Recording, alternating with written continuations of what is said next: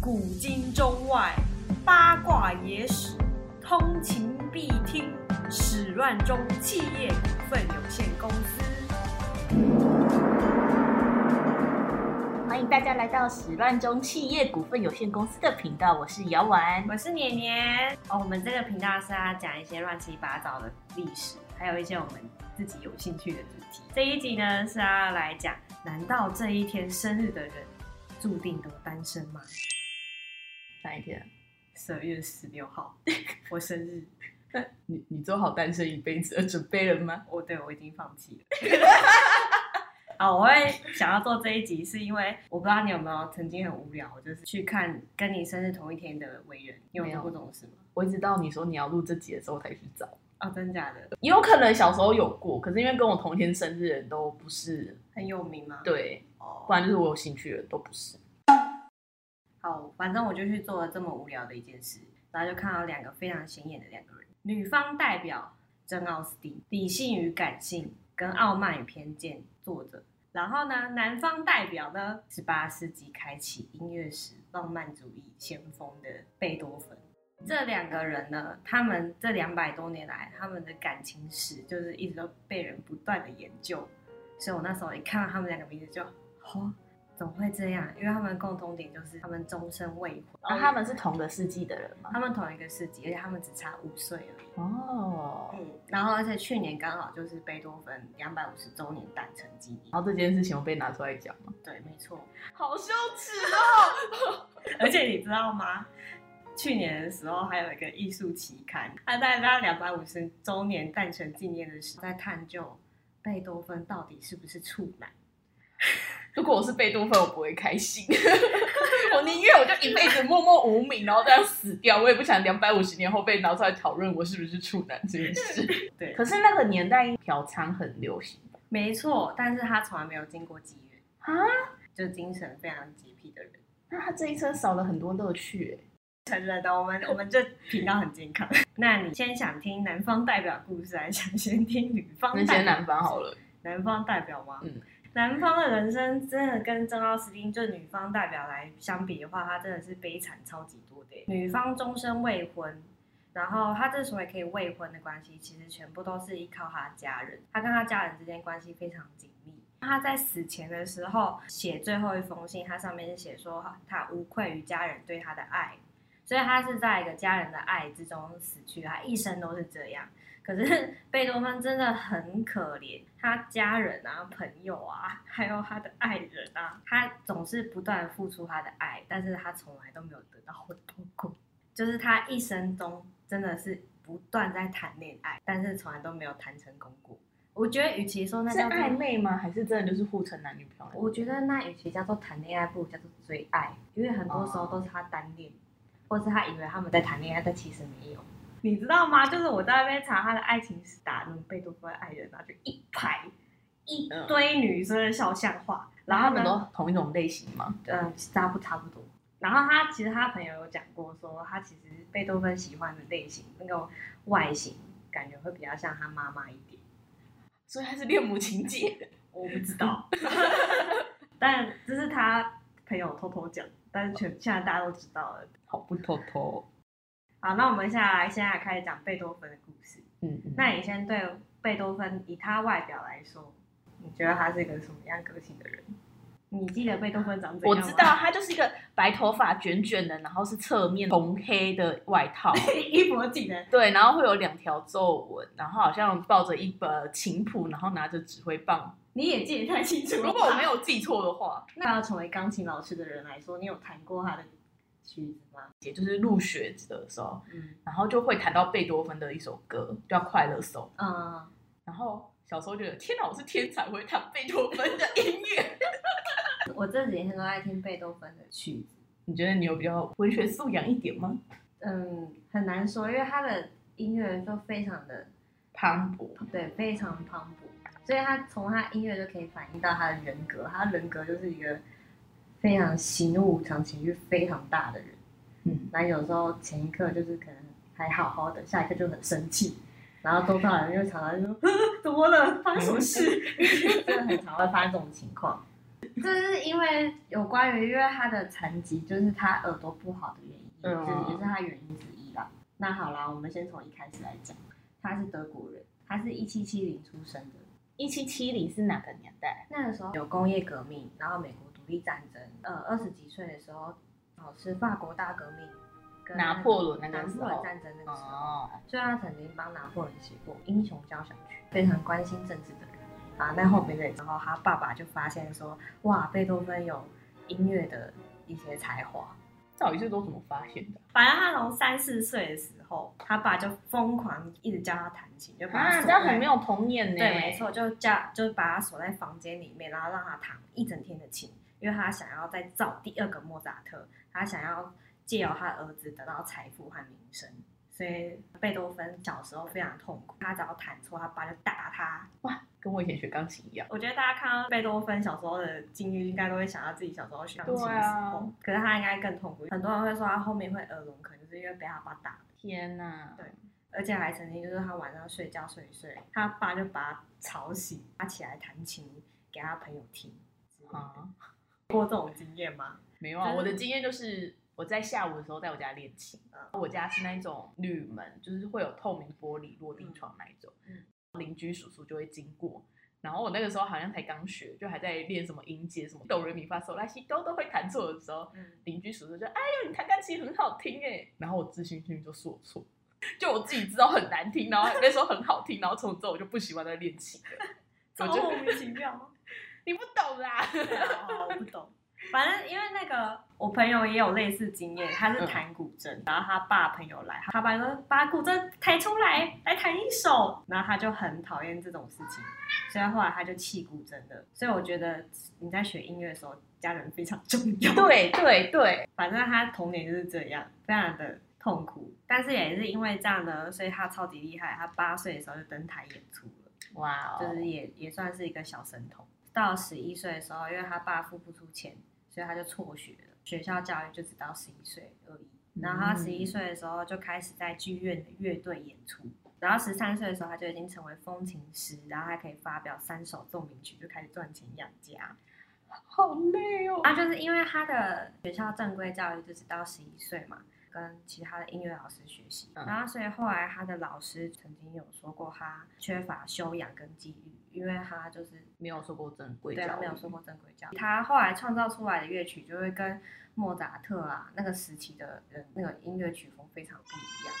他到十七岁的时候呢，就是他就到维也纳，据说啦，但是也不确定是真的，跑去拜见莫扎特，就是从小他爸一直在旁边，你们你要跟莫扎特一样，莫扎特一样，莫扎特是谁？我要去见着他，这对他种感觉17。岁的时候，他真的去找他，弹了一首曲子给莫扎特听。嗯然后莫扎特那时候就说：“这个年轻人不得了，他之后一定会名留青史。”然后他本来想说在莫扎特的名下就当学生之类，就是殊不知那个时候贝多芬妈妈过世，所以他又只好立刻回到德国，回到他的家乡。他跟他妈感情特别好，然后又因为他是长男，他爸又那么的废，然后所以他妈去世那个时候，他就跟他爸在那边争取他弟弟的抚养权。真的是很有当长子的责任心哎、没错。然后所以呢，他十八岁到二十二岁的时候，他就在歌剧院就是当中提琴手。然后后来到二十二岁的时候，他终于去维也纳，在海顿维斯。海顿那时候是一个非常有名的音乐家，你应该对海顿有印象，讲哈利波特的海顿是海哥吧？哦，原来是海哥啊！傻眼。然后其实那个时候的音乐家会作曲的原因，就是为了要荣耀上帝，或者是弹奏给贵族听，所以要那种优雅高尚的感觉。可是贝多芬就觉得说，写他自己想写的东西，他只想做他自己想做的音乐，想要直抒胸臆自己的个人情感。真的是很艺术家个性哎、没错。然后所以他那时候就弹他自己写的曲子给海顿听，然后就不喜欢他写的曲子。海顿他一直都是那个宫廷乐师，他就是一直都是演奏给贵族听的，所以他可能就是已经习惯。所以有人说海顿跟贝多芬感觉就很像古典主义跟浪漫主义的一些对立，对，没错。然后他刚到维也纳的前两年非常拮据，就没有钱，赚钱方式就是举办沙龙音乐会，有些贵族会很喜欢听。但其实大部分就是一些夫人太太会被他的音乐吓到，太激动了对，，音乐非常澎湃，就是之前的曲风都没有人像他这样，嗯然后他是激动到会把那个钢琴弦弹断的那一种，真的很激动。对，然后所以夫人就会吓到，就怎么会这样？不是要很优雅吗？对，所以有些人就是那时候就是两派，就有些人很喜欢，有些人就不喜欢，就嗯哈味，就有一些赞助人。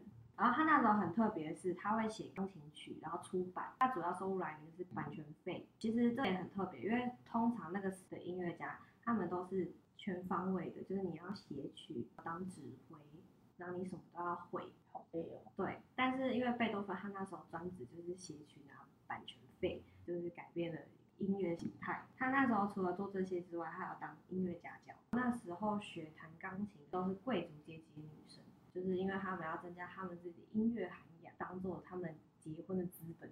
然后所以贝多芬就是靠这样子打进了他的上流圈，就进去贵族阶层。但是他在那边还是有格格不入的感觉，因为不管他音乐有多厉害，永远大家都会记得说他就是下流阶层的人，他就是阶。级制度真的是很可怕。那个时期非常讲究阶级制度，嗯所以他那时候偏偏他爱上的全部都是上流社会的小姐们，没错，就是那些未来要当夫人的，住在城堡里的。可是因为他又是平民，永远都没有人要答应跟他结婚，这就是他很悲伤的原因。嗯，虽然他永远都在追求那个超高难度的，就比如说你是一个宅男，然后你进到学校里面跟校花说嫁给我的那种感觉。不是啊，谁谁就是还不熟，然后就跟你说嫁给我，不管是谁都会打枪吧？哎、贝多芬就很常做这种事。难怪那活该啊，活该被打枪，该去学一学恋爱。哦，说到这个，所以他朋友就曾经讲过一件事情：贝多芬不曾结婚，更不可思议的是，他一生中不曾有过爱的经验。但事实上，他很常在谈恋爱。你听得懂我的意思？哦，他在练习怎么爱的，我觉得是他一直在单恋，或者是，可是他从来没有真的跟人真正的爱过的那种感觉。因为他有耳机，加上他个性有一点保守，然后所以他平常其实基本上很沉默，不太会跟别人互动，然后所以别人就不知道他在想什么。但其实他内心非常澎湃，情感没有办法压抑的时候，他就说嫁给我吧。太莫名其妙。我本来想说你可能会说他不知道怎么办的时候，他就开始弹音乐，然后就演奏出了这一首歌，然后想不对啊，完全也不是那种告白的歌啊。你知道他写了很多首曲子，然后都献给他的那些爱人，就不对啊，这么猛烈的歌，这是爱歌吗？这个不是爱歌吧？这个超猖狂的啊、就觉得哇，他的爱超澎湃、超猛烈轰轰烈，就觉得。承受不起，感觉很恐怖情人的感觉耶。哦，对耶，但是他其实一生都蛮绅士的，他没有做什么恐怖的事情，只是他的感情真的太澎湃。好了，哦，我继续讲。所以他就是从二十二岁开始，他就是开始认识了一大堆上流阶层上流阶层跟小姐，对，没错。然后二十六岁的时候是他事业起步的时候，做了一些曲子，然后办音乐会，然后都受到贵族非常大的欢迎。可是他也是从二十六岁开始耳鸣，在那个时候就写了一首非常有名的曲子，叫《悲怆》，就在写他耳疾的痛苦。因为他从那时候开始就这样，就性情有点大变，因为他不敢跟别人说他耳朵有问题，因为他是音乐家，就是如果他耳朵有问题，那如果跟别人讲，那是不是他的工作就没有办法继续？所以他开始疏离别人，然后别人有时候也会觉得很奇怪，为什么跟他打招呼他都不理人？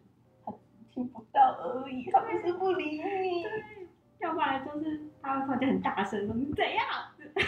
只是听不到，所以他没办法控制音量。对，然后因为他听不到别人在讲话，他可能会猜别人在讲什么，你是不是在说我？然后所以就是会突然间生气。嗯，对，然后呢，又加上因为他阶级的关系，可是他平常混在上流阶层，他又是平民，所以他有一点自卑。嗯但是他的音乐才华又让他得到很多的名声跟财富，所以他又很自傲，挤满矛盾于一身的人。所以他从那个时候，就是很多人会觉得说，不知道该怎么跟他讲。就是他虽然他讲话很常得罪别人，因为他讲话就是非常直接。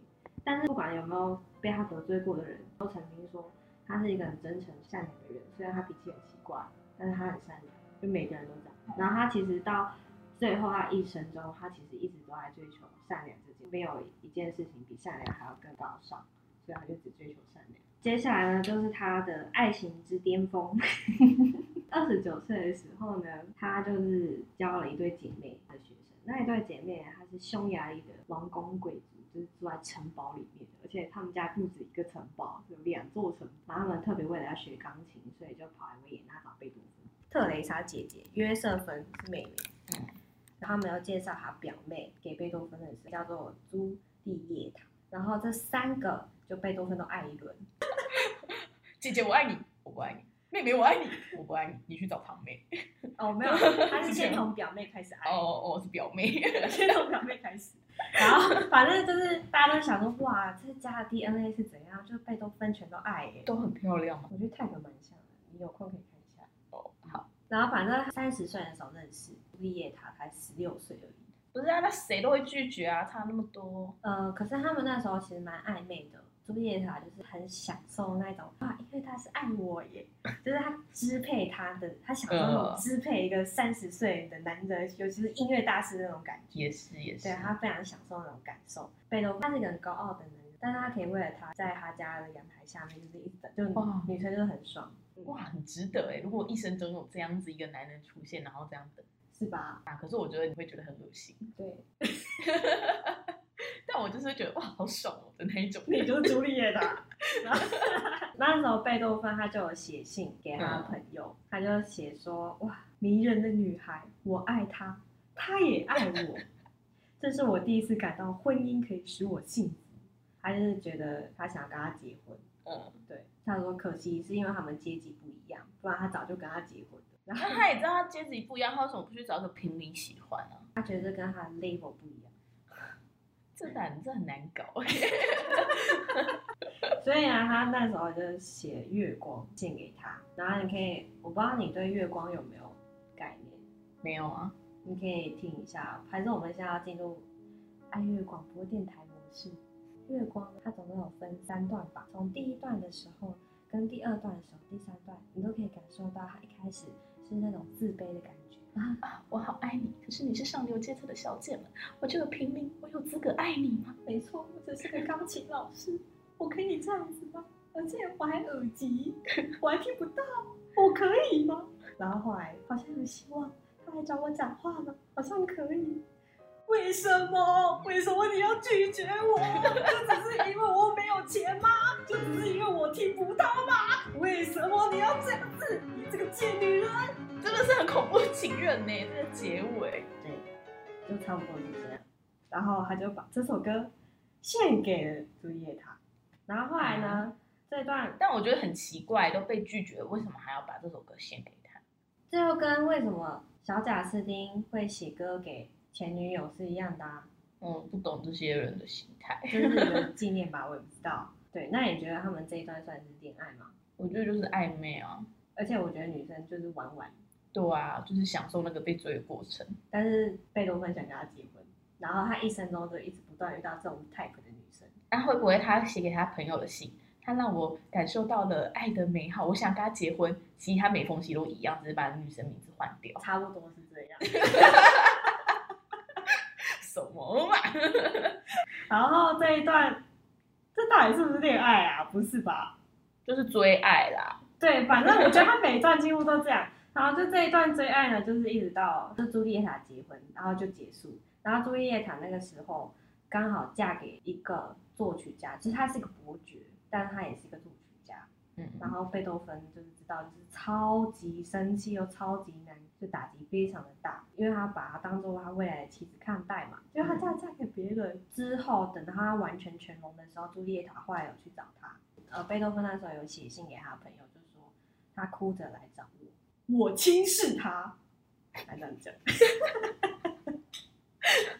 然后刚好在、呃他爱上朱丽叶塔跟他失恋那一年都同一年，他刚好那时候因为耳疾的关系，所以他那时候到一个教区休养那里写了一封遗书，那个弟弟就说，你们要记得，你们教育你们孩子，你们要教育他的道德，只有道德会使人幸福，财富不能。大家就是在推测说，呃，你是在讲朱丽叶塔吗？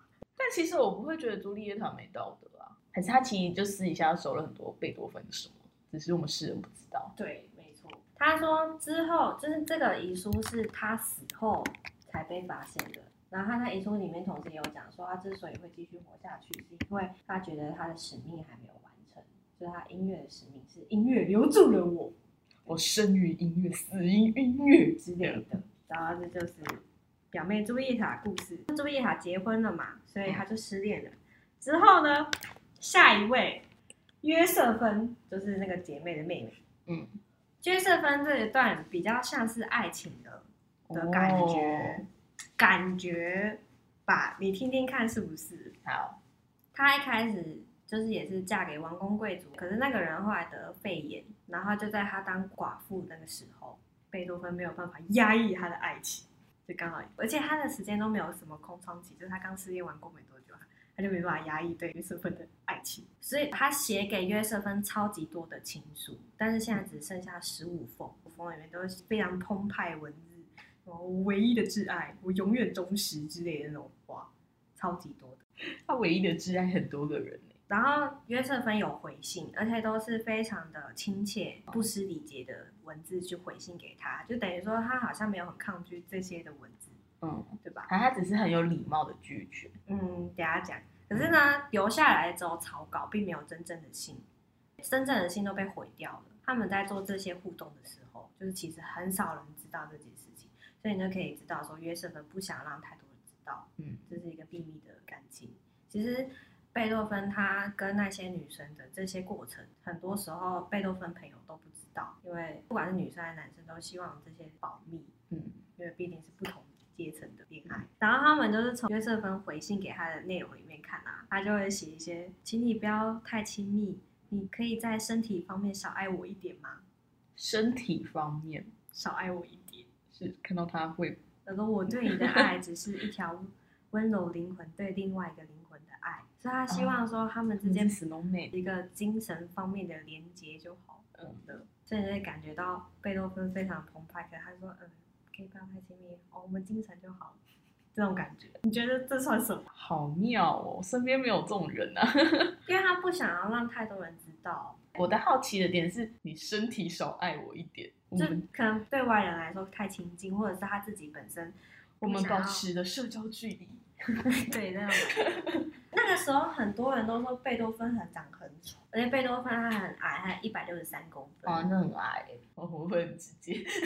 不会啊，因为那时候那时期的女生都这样讲。可是那时期的男生平均身高多少？我哪知道？哦，穿越回去再给你讲。所以我在想说，他会不会这样讲？是因为他哎，可是拿破仑也很矮啊。对啊，可是他个性应该没有贝多芬那么难搞。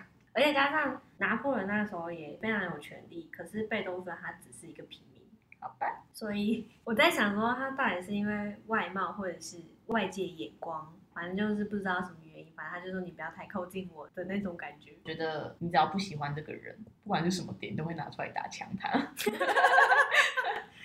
所以那你觉得这个女生有喜欢他吗？我觉得没有啊，我没有想要跟你谈感情的意思，在我心目中你就是我的钢琴老师。我们聊天聊很好就好了，就够了。嗯，但至少贝多芬在为他的耳疾很痛苦的时候，约瑟芬给他很多精神上的依靠吧。啊，不是啊，你今天好很好的老师生病，你也会去关心他。嗯，然后反正那个时候贝多芬就 一直就跟他求婚。贝多芬很容易晕船，是那种在角落的那种学生。然后有一天校花给你讲话，然后就说校花喜欢我，他喜欢我，对，差不多，他想跟我在一起，他在等我告白，没有，差不多就这种感觉。然后呢，那叫什么？自我意识过剩哦。是啊，他他有这种感觉。后来他们感情淡掉，就是因为贝多芬每次找约瑟芬，到后来约瑟芬就会说：“呃，我不在家。”或者是他家人就说，呃，约瑟芬不在家哦。贝多芬每次去他家找不到约瑟芬，然后后来这段感情才无疾而终。约瑟芬是妹妹，约瑟芬是妹妹，对，所以就是姐姐就会出来说约瑟芬不在家，然后贝多芬这个姐姐对我意思，她阻止我跟约瑟芬见面。我不我不知道，我不知道有没有这一段，但是反正她姐姐也是她的学生啊。嗯，对，然后他姐姐叫特蕾莎，然后超多翻译的。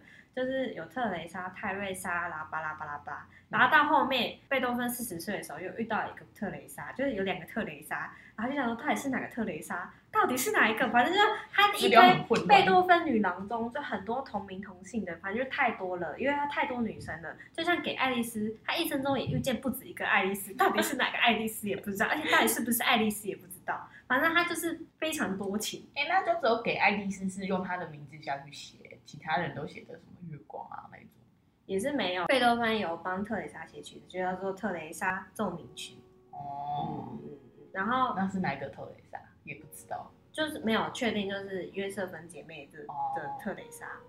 特蕾莎就是有人传说跟贝多芬其实有秘密的婚约。如果这是属实的话，那这就是贝多芬这一生中唯一有婚约的女人。但他后来又在四十岁遇到另外一个特蕾莎。对，因为这段婚约后来就无疾而终，但是这只是传说，因为后来有人考证说，他们地下婚约的那一年，特蕾莎跟贝多芬根本就不在同一个地方，所以应该是骗人的。嗯可是呢，贝多芬那时候有写《特蕾莎奏鸣曲》送给特蕾莎嘛，不管有没有婚约这件事，反正有特蕾莎奏鸣曲这是真的。那时候特蕾莎听到这奏鸣曲的时候就蛮感动，然后我去听特蕾莎奏鸣曲，这个是比较不澎湃，就是比较和平 peace 的歌，毕竟有婚约啊。我不知道。所以那时候特蕾莎听完之后非常感动，他就把他自己的肖像画送给贝多芬。哇哦，对，然后他在上面还有特别题字，写说献给旷世奇才、伟大的艺术家和善良的人，就是每个人都会说你很善良。我就觉得这到底是好人卡，还是他真的很善良？我不知道，可是你要发好人卡给人家，代表的是他真的是一个好人啊。好吧。而且就是特蕾莎，她曾经有写过日记，写过贝多芬的事情。她就写说，她需要力量，但她只希望善良。对待女人，她总是特别的关心，而她对于他们的感情也如处女般纯洁。嗯，你觉得她这样对贝多芬的评语，你觉得贝多芬是一个怎么样的人？我觉得就是特蕾莎可能有意思，然后贝多芬说不，我们还不是夫妻关系，我们不能做这种事情。那个时代的女生才不是这样的，你又知道，所以很多人偷偷来啊。偷偷来就是被被骂说是你是堕落女生。那个时候对啊，啊，反正你只要走出去，让人家知道你是堕落女生就好了啊。我是觉得贝多芬他会这样讲说，他对女生感情如处女般纯洁。我是觉得他是一个超级闷骚的男生，他会不知道怎么跟女生相处，他不会跟女生调情，直男，而且是很木头的直男。但是，这女生以为他对他无意，就是不是下一秒他就说我爱你，嫁给我吧的那一种。好我自己困扰哦。的感觉是这样。嗯，然后他曾经写给上帝，就是说，爱，只有爱能够提供我一个快乐的生活。上帝，请让我找到会引我走在美德途径上的他，找到我可以名正言顺的说是属于我的他。他，因为他对爱情的追求，我觉得是一种很纯洁的感觉，所以泰瑞莎才会说他对女生感情很像处女般的纯洁吧，嗯这就是我我的想法了。他追求的爱情的那个情感是很纯净的，嗯就是很纯的那个爱。可是偏偏爱上的都是比较注重阶级吧，不会为了爱义无反顾。可能如果他遇到琼瑶的话，贝多芬就是爱错人，对，因为他也不会找平民阶级。平民的妹子应该都会很喜欢他。其实不管是平民阶级或是上流阶级的妹子，其实都蛮欣赏他，因为非常有才华。嗯，就是光才华这件事情就迷倒众生了，无论他外表。哎、可是那这样子，她们那个三姐妹里面就只有那个，你说约瑟芬吗？对啊，就只有约瑟芬没有拿到一首曲子、欸。哦，他有帮他们两姐妹写一首双人的曲子，哦反正叫我失业了，嗯，全部一次献给两姐妹。可是特蕾莎还有她一首特蕾莎。等一下，你要帮约瑟芬平反，觉得不公平是吗？好，我要继续讲。她就是二十九岁、三十一岁那个时候认识的这三姐妹嘛，嗯然后后来中间也是不断的认识了一大堆的女生啊，断的求婚失败。她到三十五岁的时候就开始对婚姻有一点绝望，但是又还抱持着一点点的希望。嗯然后，但是她从那个时候，她就开始，她从以前就好像不是很喜欢干净吧，然后到三十五岁的时候，就是更加就是不想管她的外表，对，然后就开始变得猖狂，外表非常不修边幅，就是穿的很随便。然后他到四十二岁的时候，呃，因为耳疾的关系，就是他的创作就变得很少，然后他没有版权，所以他的财政也有问题。然后到一八一五年到一八一九年那个时候呢，就是身体也不好，就是生病。他一生中最后面有很痛苦的一件事情，就是他弟弟去世了。他弟去世的时候，有写下遗嘱说希望他儿子监护人是，但是他弟弟的老婆不答应，想要跟贝多芬抢他侄子监护权，让他们打了四年的官官司。这件事情造成贝多芬非常痛苦，就是因为他弟弟也会这样讲，是因为他老婆是一个窃盗犯，哦，然后精神很不稳定，身体也很不好，所以他才这样讲。可是但那个年代的女性好像也没办法有一个正当的工作。没错，但是你也不能做这种嗯坏事，所以他我觉得好像也曾经都坐过牢嗯，他弟弟才会觉得说他儿子不应该给他老婆养，嗯而是给贝多芬。但是贝多芬有耳疾问题，所以官司也很难打。也是还好，因为最后判决是给贝多芬，但是但他不是还有另外一个弟弟吗？但是给哥哥养啊。然后贝多芬呢，因为他单身，没有女人爱他，他就把他全部的爱灌注在他侄子身上。是好的那一种吗？他非常非常爱他的侄子，无条件的爱。嗯然哎？后他就已经想好说他侄子的一生要怎么过，他就帮他铺好路。然后，然后你要去上大学啊，怎样怎样的，还为了他拼命的赚钱。他曾经说过，他的生命不是为了他自己，而是为了他侄子而活的。嗯，他之前不是说是为了音乐他要靠音乐赚钱，哦？但他侄子几岁啊？就是青少年的时候，他那时候应该也可以自己独立出来了。还没啦。然后他那时候他妈非常疯狂。贝多芬因为他是单身，法官判决说你把你的小孩送到寄宿学校去。他妈妈就那个小孩妈妈，竟然还假扮成学生一样子扮。嗯，太过了。我以为会就是跑到学校，然后说我是那小孩的妈妈。没有，不是。太装的学生不是？老师是眼瞎了吗？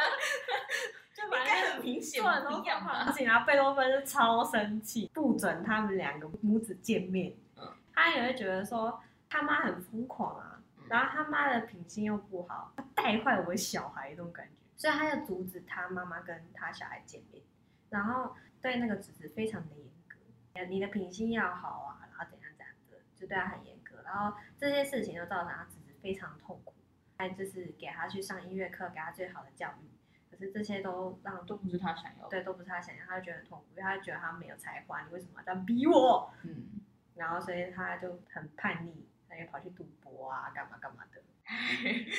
很像就是现在打开新闻报纸，然后社会版会看到的新闻。没错，而且最后贝多芬这样子跟他侄子相处，他侄子最后还试图自杀，然后这件事情造成贝多芬非常大的打击。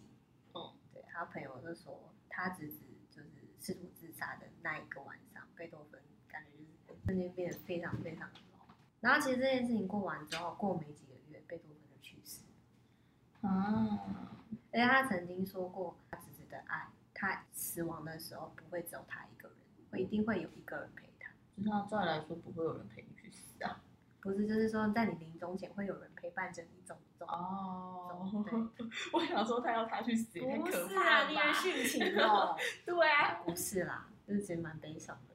可是以侄子的角度来看，的确会觉得就是施加太多那种压力了。反正他付出的爱都没有得到回报。他没有一个中间值啊。如果他没有那么的强烈的去爱，说不定还会有可能回报一点。可能吧。好，这是火花。反正前面呢，就是他四十九岁那个时候，他听力已经全聋了，跟别人沟通就用写字的去对话。哦，中间还讲了一件很好笑的事情。哦，他是一个很爱大自然的人，他非常喜欢去散步，他去感受大自然给他氛围跟灵感。然后也是因为这样，所以他写了很多跟大自然有关的曲子，像田园交响曲之类的。对，一八二一年到一八二二年，那时候五十一岁、五十二岁的时候，就是我不是说他已经放弃他自己，他朋友就描述说，哦，他外观他有很久都没有修了胡子啊，不修边幅啊，然后头发很长都没有打理啊，根本就没有梳，然后破烂的衣服啊。那个时候，他有一次就是也在就是田园间散步的时候，嗯，就是走走走走，他走一整天，过的时候那些农夫就觉得这个人好可疑哦，这个人是谁啊？他好奇怪哦，是不是流浪汉？然后呢，所以全部人就是一直在那边跟着他，然后后来觉得不行，他真的太可疑了，就全部扑上去，然后把他抓起来。觉得他是可疑人士，然后贝多芬说我是贝多芬，我是贝多芬，然后全部人都不相信他是鼎鼎大名的、嗯鼎鼎大名的音乐大师才不是长这个样子的，然后就就把他送到警察局去了。所以贝多芬这一生中曾经坐过牢，原因是因为他长得太像流浪汉。然后到隔天的时候，那个就是维也纳的那个新城的市长，就有还特别跑去跟他道歉，说：“呃，对不起，我以为你是流浪汉，对不起。”就是曾经发生过这种事情。但是他到四十岁的时候，那时候刚好他经济最稳定的时候，有好几个王金贵族就是说要赞助他。嗯然后虽然那时候经济很稳定，他那时候觉得说啊，我的经济很稳定，是时候该找老婆了。所以他那时候还要写信给他朋友说，快快介绍被子给我，快！然后后来就经有有人介绍，就是他就认识了一个十八岁的女生，嗯就是泰瑞莎。他那时候看到泰瑞莎，他就觉得哦，不行，我要去买新衣服了。然后那那还是他非常久违的，觉得自己要打理一下，然后他就去买新，然后他就决定要跟泰瑞莎求婚，所以他就去买衣服，然后他就写了一首曲子，就叫做《给爱丽丝》。哈，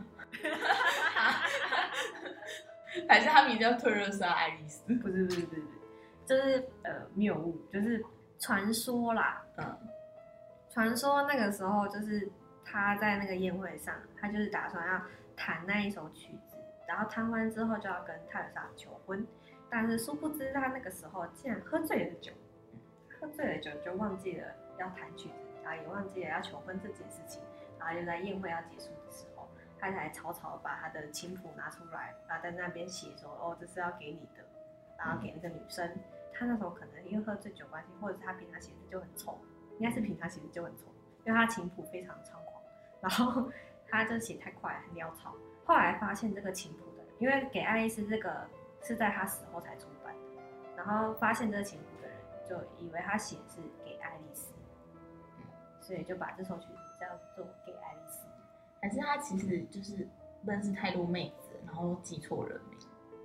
我不知道，但是反正呢，这首曲子最后是在泰瑞莎的夹在他书里面发现的。哦，虽然传说是说他忘记跟他求婚，但是也有可能是他求婚了，但是被拒绝了，哦，因为他也有在那之后，他有写信给他的朋友说：“难道我只适合从事音乐而已吗？我只能做音乐这件事情吗？”然后他就说：“从此以后，我必须依靠我自己的内在自我，因为我从外在的感官中得不到任何。友谊的感觉没有提供我什么，除了伤害。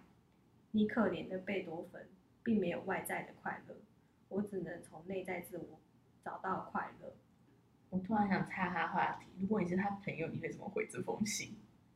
我不知道，你觉得这种信很难回吗？但是他朋友看完这封信的时候，就写就说啊，他的婚姻计划结束了，他 朋友真的还蛮懂他的哎。失败。对，就是这样。你可是你刚刚说的朋友啊，都是同一位吗？还是他其实有多位朋友？有一个朋友是从他很年轻的时候，还在德国的那个时候，嗯一直在联络，一直到他老死都有一个非常长久的朋友。嗯那其实基本上他朋友很多都是来来去去的，因为都曾经被他冒犯过。你知道为什么台湾的垃圾称是用给爱丽丝吗？我听到的是那时候每次热车车来的时候，因为没有声音，大家都不知道热车车来了。在管这件事情的那个公务员就想说，哦，好像要放什么嗯声音音乐出来，他就在想说要放什么音乐。刚好他女儿在弹，嗯，给爱丽丝我听的也是这个是这样吗？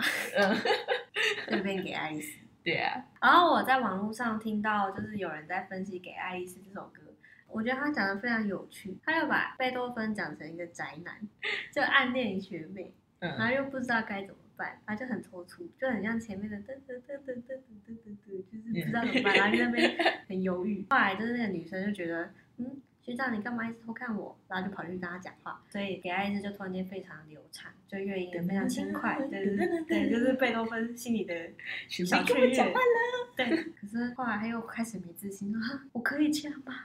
是可以的吗？他真的爱我吗？支持学妹只是叫他修电脑 他就开始没自信，又回去原本的对对对对对对，然后结束无疾而终。对，我觉得他讲的蛮有趣的。大家都好有才华啊。我记得他曾经忘记他是写给谁，反正就是某一个他曾经爱过，但是已经结婚的人，就说我对你的爱是怎么样怎么样，就讲很真挚什么。我只是想要让你知道我我对你的爱忠贞不即使你一点都不在意。如果这一生能被贝多芬这种男人爱过，好像你会觉得我这个女人活得有价值了。真的吗？你会想给他爱吗？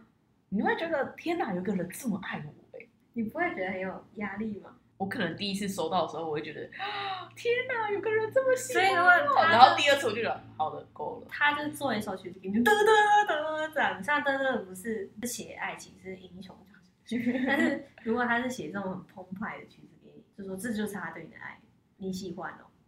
我不知道哎、我觉得我的心情会很像那个姐妹，有种开心的感觉，可是好开心哦，好这样就好了。我觉得这样的记忆比较大，对啊，是嗯吧？啊，但是你只要想到你后续，因为那个时代的女生，她们结婚之后的经济依靠来源就只能是依靠老公，对啊，他们的地位也是，所以跟着贝多芬，你就只能纡尊降贵。嗯，加上那贝多芬的多芬他死前有被封什么爵位吗？没有哦，说他就是一个作曲家对。哦，然后讲一个冷知识，它间接的影响到我们 CD 的格式。嗯，为什么？那时候，飞利浦跟 Sony 他们一起合力研发 CD 的，他们在想说，哦，CD 的格式可以容纳多长的音乐。然后刚好那时候 Sony 的一个高层，因为很喜欢贝多芬，就说如果连 CD 都没有办法容纳第九交响曲的话，那还可以配置 CD 吧？然后所以 CD 的格式最长就七十四分哦。然后刚好三月份的时候，就这个月，嗯，发明卡带跟协助开发 CD 的工程师刚好去世了，高龄九十几岁。哇，嗯，然后说到第九交响曲的话，其实他那时候首演的那个时候，贝多芬已经全聋了，而且他那时候已经十二年没有登台了，所以大家都非常期待他上台。那大家知道他已经聋了知道，知道，知道。然后他在指挥的时候，其实旁边有一个人辅助他指挥。嗯，那时候首演听完之后，大家整个非常激动，觉得太厉害了。演奏完的时候，贝多芬都还不知道已经结束了，然后就后面就一大堆非常激动的拍手、起立、鼓掌、尖叫、欢呼，贝多芬都不知道。嗯然后一直到有一个女中音就牵着他的手，把他转身。嗯，他转身之后才发现说，哇，原来得到那么热烈的欢迎。那时候民众自发性的起立鼓掌五次，是从来没有人得到过的待遇。民众热烈到就连警察都来了，就很夸张。然后贝多芬那时候非常非常的开心、跟激动、跟兴奋，就是兴奋到被人家搀扶。很有趣是，我们通常会觉得说男生是比较理性的存在，女生可能比较感性。但我觉得以同一天生日来说，贝多芬超级感性的在爱情这方面。嗯，也是那么容易陷入爱情的一个人。但是相较于贝多芬的话，另外一边的女方代表张奥斯汀，嗯她在感情上都超级理性的。对哇，性别应该要交换一下。嗯然后他一生中就是除了这些，这些是比较著名的啦，但是还有很多零零碎碎的一些的求婚。他去世之后，别人去整理他的房子，在他抽屉里面找到了三封情书。呃，那封情书他走署名说是要写给他永恒的恋人。那那个恋人是谁呢？没有人知道，到现在大家都在猜到底是谁，到底是谁啊不？知道。那三封信都是给他的。三封信就是很好笑，就是他呃有两封信是在同一天写的，一封是早上写，一封是晚上写，然后另外一封是隔天早上写，都写给同一个人。我觉得太厉害了，我念喽。好，念。我的天使，我的生命，我的另一个我。今天只写几句话，也是用铅笔写，但是是用你的铅笔写。我的住处明天终于会安排好，这种事浪费了多漫长的时间？为何要为无法改变的事情表现出如此深沉的悲伤呢？我们的爱只能借由牺牲和渴望才能持久吗？你能改变你不是我的，我不是你的这个事实吗？请你看看你四周的大自然以及它可爱的创作，让必然的事物缓和，安慰你的哀愁。爱要求一切，这也是正确的。对你而言如此，对我而言一直也是如此。如果我们的心总是紧紧靠在一起，我就永不会说出这种话。我的心如此充满了你，无法告诉你其中感受。啊，生命中有些时刻，以言语表达似乎是如此不足。振作起来吧，成为我真诚的爱、亲爱、忠实的人。嗯，这是他第一封信。他用他的铅笔。对，没错，这是他早上写的。嗯然后到了晚上的时候，他觉得他心中的澎湃感情还没有抒发完整，在他晚到晚上的时候写第二封信。你现在悲从中，我的爱，你在受苦。无论我在哪里，你的精神都与我同在，与我和你同在一起。这是什么生活啊？这样子没有你，仁慈到处跟着我。但是那些值得享有仁慈的人，时常不像那些提供仁慈的人那样配享有仁慈。当我想到，也许你在星期六之前不会听到我的消息，我就流泪。你爱我，我更爱你，所以永远不要对我隐瞒什么事。晚安，我必须去睡觉了，因为我正在洗澡。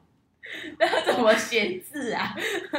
哦，上帝呀，这么接近，却又分隔这么远。但是，难道我们的爱不是天堂所赋予的真正礼物吗？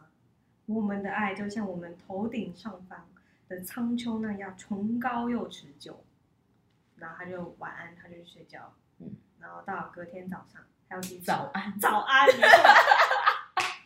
早安，七月七号。甚至当我还躺在床上时，我的思绪就飞向你了，我的珍贵爱人。有时是快乐的思绪，时而是属于那种让我痛苦的思绪。不知道命运为我们准备了什么。我生命中不能没有你，我也无法拥有你。但我已决定流浪到远方，直到我能够飞进你的怀抱中，直到我能完全跟你在一起。我的心灵将看守着你。是的，一定是如此。你将会同意，因为你知道我只忠心忠实于你，没有其他人可能把我的心从你身上移离，不，永远不可能。哦，要离开像你这样珍贵的人是很非常难的。为什么必须如此呢？现在我在维也纳的生活跟平常一样痛苦。你的爱使我同时成为最快乐以及最痛苦的人。我的年纪需要我过着一定程度的生活。在我们现在的关心中做得到这点吗？这是他留下来的三封信。但是他七月七号过世了吗？没有啊，这是他很久以前写的，啊，那怎么没有寄出去啊？不知道。然后大家都在猜那个时期他认识了谁，对啊，而且还是远距离。但是那个时候跟他有关系的女生全部不是结，就是曾拒绝他了，所以没有可以真正的说那个人到底是谁。然嗯，后还有另外的推论是，就是没有这个人，但他写给他理想中爱情。不可能啊！如果是这样子的话，那他就会写很多封啊，他就会再写一个晚安早上的信，你收到了吗？这样啊就寄对啊，所以我觉得应该不是，他应该是真的有写给谁，对但啊是没有人知道那到底是谁。嗯，但我看他说晚安，我正在洗澡，然后我就觉得哇，以前那个时代的人写信就跟我们现在写赖一样、欸、对啊，嗯，其实后来之后，我们如果我们要讲珍奥斯汀的话，那种感觉更强烈，因为珍奥斯汀超爱写信的，然后他写的信就真的很像我们平常聊赖话家说哎、你在干嘛？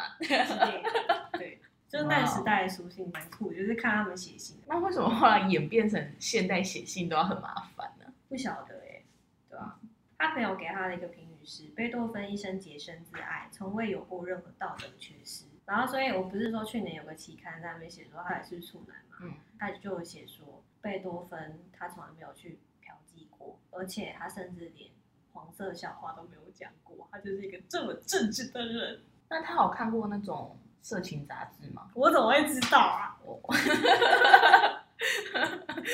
还以为会有分析到啊。哦哦，他的死亡呢，就是医生那时候诊断说是他肝硬化，而且他之前因为耳疾关系，他脾气非常暴躁，但是到他最后面的时候，他其实非常平静，而且他也是在最后面那个时候做了《快乐颂》这首歌。哦，对，虽然他人生非常的痛苦，没有人给他他想要的爱，但是他最后在经历完痛苦之后，好像有一种升华的，所以你还是可以感觉到他有一丝的乐观吧。还是他就是老年的时候，然后进入了主的怀抱，我觉得是吧？因为他一直都在跟上帝对话，宗教使人平静。他一直都是一个很虔诚的人啊。我还以为他没有信仰诶、因为你不是说他的歌曲就是没有要赞美神的意思，然后也没有要取悦贵族的意思，他就是写他想写的。对啊，他后期还是有，但是他比较没有为了取悦贵族而做，他觉得他音乐应该是要服务穷人的，所以很多人会从他的音乐可以感受到他的情绪，所以很多人开始编说，哦，你他这首歌他已经失恋，你就可以感觉到他的情绪。但是如果你听莫扎特或者是海顿的曲子，你不会感受到他个人的情绪，你就会只是觉得哦，曲子很高雅，这种感觉。所以他觉得他的音乐分阶层就是整个让音乐平民化下来。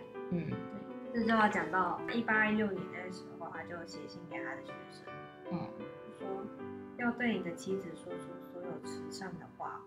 很不幸，我没有妻子，就是他一生都很想结婚。他这句话是现代的网络梗图哎。